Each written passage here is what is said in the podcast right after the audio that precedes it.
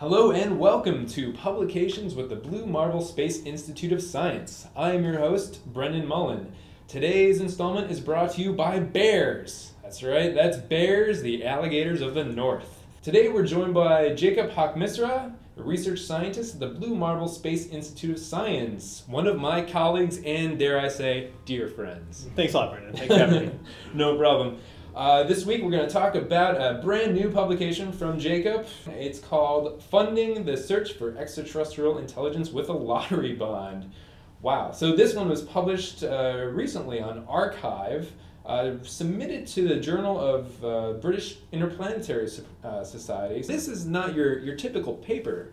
It's, right? it's more of an idea for how could scientists, in maybe a non-traditional way, get some more funding for the research that needs to be done. Okay, so this is this is definitely more of a, a proposal than like this is how I'm going to do it, guys. That's right. This is a proposal for a funding idea.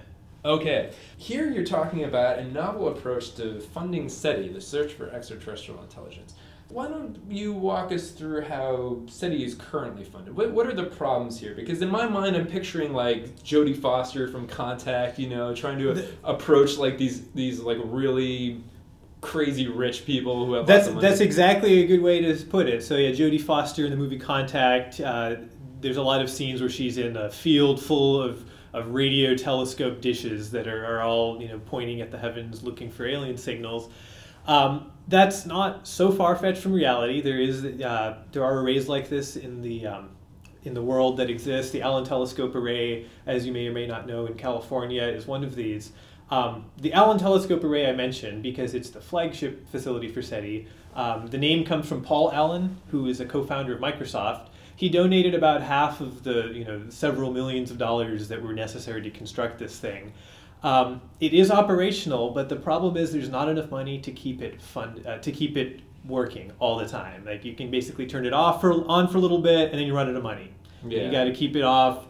They've subcontracted out to the military the real problem is the only sources of money are big donations from private rich people or small grants from government agencies. Mm. And, and then you run the risk of having these crazy rich people be like, build your telescopes out of gold and have them point at the moon. They may have their own demands. Um, I mean, I think Paul Allen has been very uh, supportive of this endeavor, but I think personally he wants to see his dollars being matched. He wants to know that if he's going to go out on a limb and supply SETI with this great technology, he wants the SETI Institute to go out and find other wealthy donors who are also going to match his funds, just so that he knows you know, he's not in it by himself. There's other individuals willing to invest in this as well. Hmm. SETI has managed to get some money from other donors. There are other people who've recently donated, but that's that's kind of difficult to bank your whole scientific operation on the goodwill of wealthy patrons. And I think, yeah. well, that's a good strategy. I don't know that that should be the only strategy. right, because they'll let them pat themselves on the back. But, you get a tax deduction, but yeah, there, there's you don't make any money. I mean, really, what started me thinking about this idea is if you give a grant to a scientist or if you give a donation to a scientist, you feel good you get a tax write-off maybe but you don't get any return on your investment. Mm. and anywhere else in the world if, if i say i'm going to sell widgets and i want to start a widget company will you invest in me? I take money from you as an investment with the expect, expectation that i'm going to pay you back probably with interest if i make a profit. Seti would be a great discovery phenomenal if we found there's extraterrestrial intelligence but how is any investor going to get back the money they put into that discovery? They're not. It's, it's goodwill and so I think that's one of the biggest problems with SETI. You, you cannot yeah. actually invest in SETI. so you're, you're depending on the charity and kindness of humanity, which is a little. That's exactly right. Yeah. I mean, goodwill can only get you so far. um, there are grants, but grants have very short time durations. Um, politics has shifted one way or the other to be in support of SETI, and then a few years later they'll cut funding to SETI. So again, that's not a bad option to pursue government grants, and there's a few private grants. Um, but they're, they're, very short durations of funding time, and they're not always available. Mm. Um, so there's there's very much a limit a limit of funding that's available for the kind of long term efforts needed to to make SETI happen. Okay, so what is what is your uh, prize at the end of the tunnel then? What do you perceive happening? Let's say we we find extraterrestrial intelligence, and this new idea that you have for a SETI lottery bond, if, if I'm saying that. That's right. Yep, SLB, SETI lottery bond. So what happens? We discover extraterrestrial intelligence. What's this brand new idea that you bring to the table? So my idea is to raise funds uh, by instead of appealing to donors, we can appeal to investors, and so we'll sell what I'm calling a SETI lottery bond it's a bond because it works just like a savings bond where you purchase um, you know a, a share it's, it's, a promissory note or a security technically that um, you give them a principal amount of money let's say $100 and then every year you're going to get a percentage of that back as interest. And so whatever that is it's you know relatively low amount but that type of savings product is um, you know savings bond. You might have it for 10 years 50 years um, if it's an infinite time horizon, it's called an annuity, which is where you pay a certain amount and then you never get that principal back, but every year you get a small period of a small amount of interest back on that. So it's kind of like buying uh, an object that pays a, an income every year, so to speak, in a little bit of way. So it's like an asset. It's a, it's a financial product that generates revenue for you. And you can hand it down generations. You could hand it down generations. it takes. That's right. Yeah. That's right.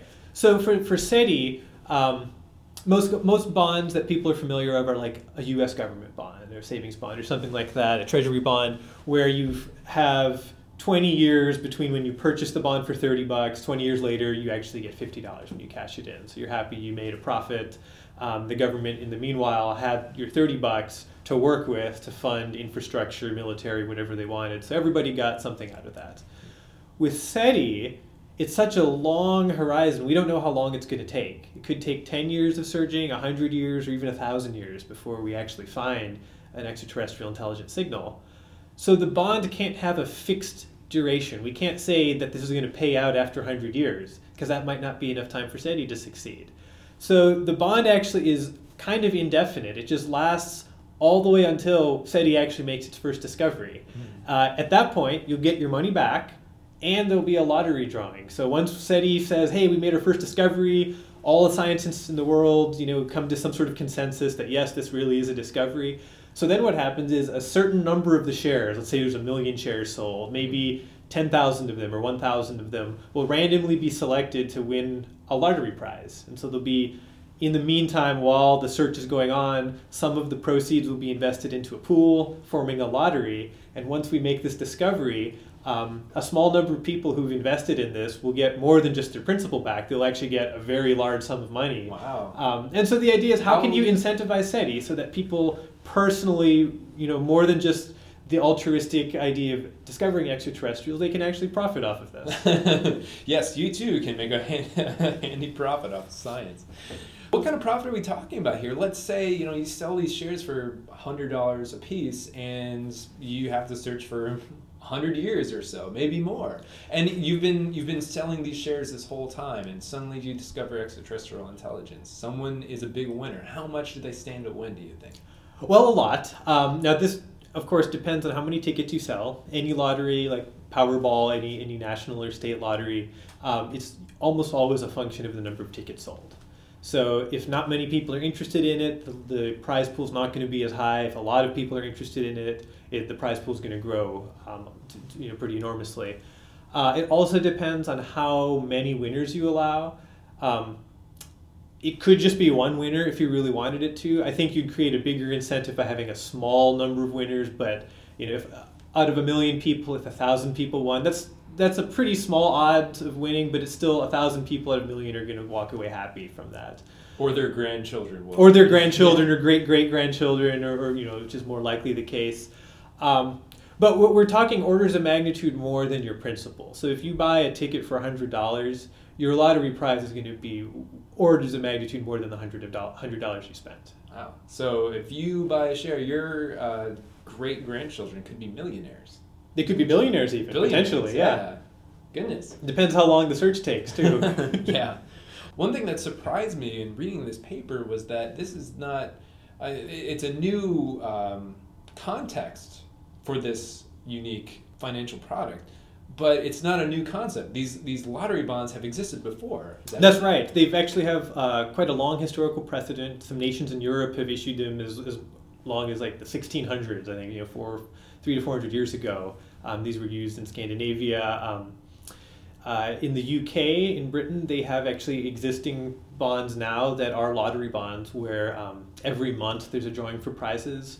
Uh, and a lot of third world countries, a lot of developing nations will actually use lottery bonds mostly because there are not a lot of savings products available and a lot of people are not used to banking systems not used to saving money. So a lottery bond in some nations is actually an incentive to pull people away from uh, pure gambling and into more of a savings type product where they still have the thrill of like I'm, in, I'm investing money and maybe I'll win a new car or maybe I'll win ten thousand dollars or something like that. But they don't lose the money they put into it. Whereas in a lottery ticket, it's just a loss. So um, yeah, there's there's been success in using lottery bonds in both developed and developing nations. And I'm assuming that there's going to be some oversight. So I, as a SETI scientist, can't be like, well, if I say there's aliens, I stand to profit immensely. Right. So, I mean, this is a financial product managed, you know, by a bank or, or investment firm, but there would need to be a, a, scientific governance board to accompany this product because how do you determine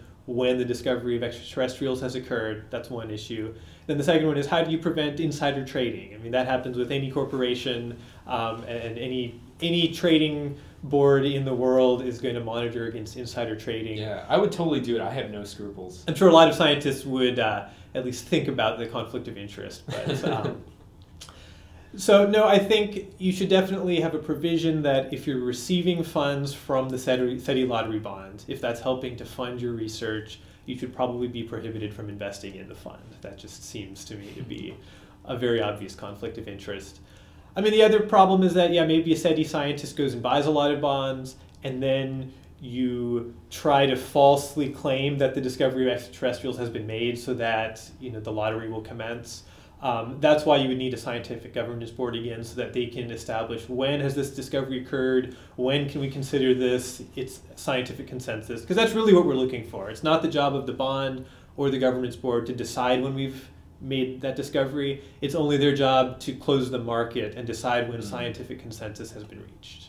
Oh, okay. um, so yeah, if, if some guy says we've discovered aliens and it's not at all considered to be broad scientific consensus, then the market continues. Hmm. Um, so I mean, we're really looking at this from from a scientific perspective. There's plenty of people who think ancient aliens have landed, UFOs and stuff. So plenty of this is when, when, when do we reach scientific consensus on the existence of extraterrestrial intelligence? That's when the lottery bond market would end. Are we going to issue a, a, plea out there for everyone else in America? Anyone to start up a new campaign on Kickstarter to get this thing in action? What are we going to do? I would love to get this going. Uh, we're starting to get some good press just as of yesterday. Um, so I'm kind of better press than this. this Not better than this yet. Yeah. but uh, I'm hoping to attract some attention from um, yeah investment firms, maybe maybe some banks. Um, I would love to turn this into a real product.